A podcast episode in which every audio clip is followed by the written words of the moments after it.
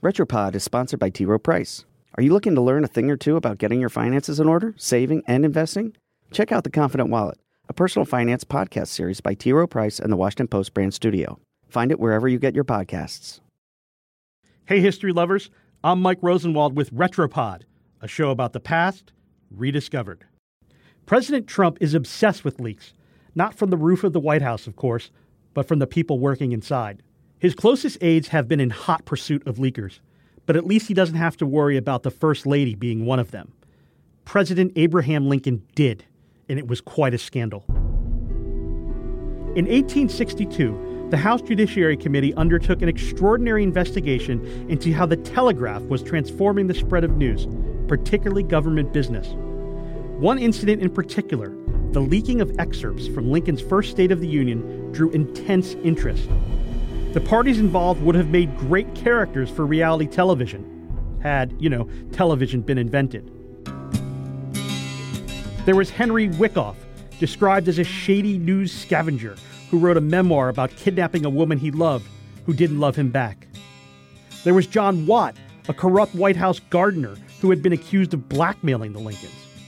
And there was Mary Todd Lincoln, unpredictable, high tempered, flirty. But was she a leaker?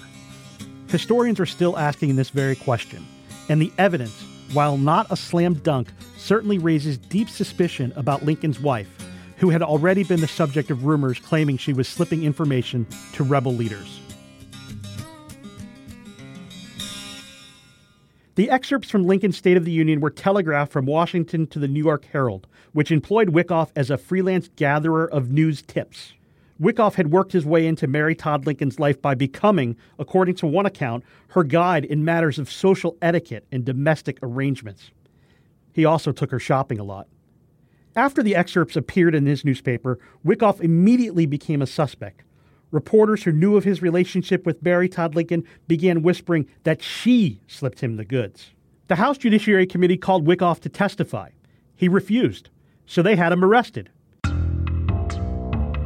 The Herald reporter who broke the story also refused to testify, but he wasn't jailed. Instead, he wrote a letter protesting the committee's authority to ask such questions of the press. For some reason, he also revealed that Wikoff told him the information came from the First Lady. That's not something a reporter would ever do today, even under the threat of going to jail. But then things got even weirder. Suddenly, the blame totally shifted to the gardener. And not only that, but the gardener confessed. His story was almost poetic in absurdity. He said he had literary aspirations and that he saw the speech in the Lincoln's library, memorized it, then recounted it to Wikoff word for word the next day. Did anyone believe this? No. Did anyone question it? No.